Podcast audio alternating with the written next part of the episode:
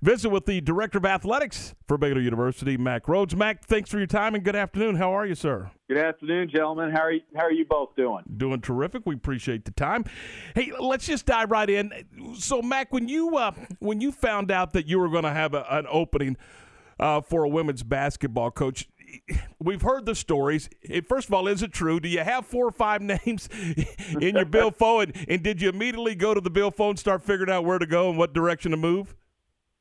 You, you always have you know four or five names in in in your mind and um, and so you you start there, but um, you know you certainly expand as you um, are really really in it and the reality of it. You know, as I mentioned before, you you always start with you know these characteristics that you're that you're looking for, and and uh, you keep them with you as you as you go through the process, as you go through the journey. Um, you know, and uh, there there are certain you know characteristics that you're just never going to compromise on, but uh, you use that as a guide, and and um, you know as you as you have more more conversation, um, you know additional additional names may may come your way, but uh, you always you always start with that base group. We, we just had Nicki on the program uh, about a half an hour ago, and, and I couldn't help but there was a energy and a vibe about her that I mean, did you sense that when you first when you first started talking to her as well? Yeah, you know, we uh, we started off, you know, with a with a one one hour, you know, maybe it was a little bit over that conversation, just her and I on the phone, and uh, that that was really the the first conversation we we had about about the job, and you know, that was a that was a conversation I think that um, we could have we could have gone another hour or or two hours, and uh, just talking about you know everything, not just basketball, but but life. And you know, to answer your question, yes, there was a there was an energy, there was a vibe. Um, you know, there was alignment and values, and um, just talking about you know the the the way you you pour into to young people, and so it was. You know, it was one of those conversations where the the minute you know, the minute I, I got off the phone, I'm like, yeah, we, we, we need to we need to interview her in person and I, as you, and obviously, you're not going to give us all the details, but as you went through the process, I'm sure you kept going back to her. When did you know? When when did you know deep down, this is who I got to go get? Yeah, that's a great question. I mean, it was early on in the interview, and and I don't I don't know, you know, I, it's hard to recollect, but I mean, the the interview was uh, it, it wasn't a three-hour interview. It, it was a it was a long time uh, together with uh, with you know Paul and, and Jovan and Don and, and Kevin. And um, you know I one it was it was really a, an enjoyable interview and visit. And you know I I think early on in it you know I was like yeah she can she can absolutely be be our head coach. And um, that's usually when you know when uh, when your gut tells you that early early on, um, and you're not you're not trying to fit a, a square peg in a round hole, but it just it feels natural, and um, it it did early on um, in in the one on one interview. Talking with Baylor AD Mack Rhoades. Mack, I know the Hurd family put together a generous donation last night to go towards the new arena. How close are y'all uh, to having all the funds? And do you have a date in mind of when you would like to get things started? You know, we we've internally talked about this this uh, break ground date of no later than than June of 2022, and so you know we're hoping that uh, you know there there might be a way to, to to do that earlier, but but no later than than than that date, and you know we would hope we would aim for you know at least game ready by by January 1, 2024. Um, that that would be ideal for us, where you at minimum could, you know, play the the Big 12 season um, in in the uh, in the new pavilion. And you know, again, you you mentioned the the Hurds and Paula and and uh, late Mark Hurd, and um, just honored that uh, you know um, honored and and and really just um, you know overwhelmed by their by their generosity. You know, certainly not not just to the to the pavilion, but we all know about the uh, the welcome center. And you know we're very very intentional in the way we did it. You know we it's it's the Mark and Paula Hurd floor um, strategically, we've we've left places on the floor where we can add, you know, one or two court naming rights, and um, that was that was part of the conversation with with Paula, which you know she loved, and and I know Mark would have. So um, grateful grateful to them, and you know we certainly look forward to, to breaking ground on on this facility here soon. I know yesterday the CDC kind of cut back on some of these regulations uh, regarding COVID and how will that change how y'all approach things? And do you think we'll see McLane Stadium at full capacity this season?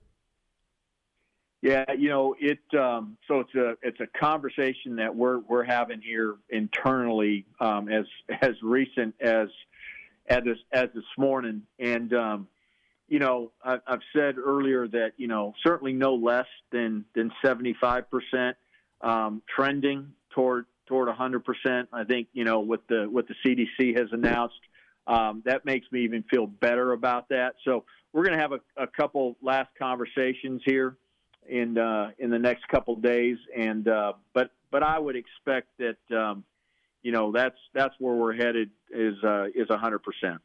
Mack, I'm going to take you a different direction. I want to talk about the transfer portal. Do, as as the director of athletics, and you look back and, and you look at the transfer portal, is it working the way it was designed to work? Yeah, it's a great question, and I don't know that we we know that yet. I I, I think, um, you know, once once the the the new legislation you know comes into play, where you know in in those five sports, both basketballs, you know, football, baseball, and wrestling where you don't have to sit out a year now, um, or at least you can you can transfer once mm-hmm. without having to sit out a year. That's that's going to be a an, an unbelievable dynamic, and, and everybody needs to declare that by by July one. And so, I think you know after July one, we're gonna we're gonna know better. But for for me, um, I just candidly, it it feels like um, something very similar to, to, to free agency. And so now, you know, the, the recruiting piece still still will remain important, but equally important and maybe even more important is, is going to be this idea of of of the transfer portal and checking out, you know, who's in it, um, what are you hearing on the streets in terms of who's going into it, and so this this idea of roster management, um, it's just gonna it's gonna take on uh, just uh, a life of its own. I I think, and um, what you what you hope is that you know we don't get into you know issues of tampering, and you know uh, now we're you know instead of waiting until student athletes enter the portal, we're we're now tampering and, and trying to have conversations, you know, through maybe not direct conversations, but through AAU coaches and and and, and associates, right?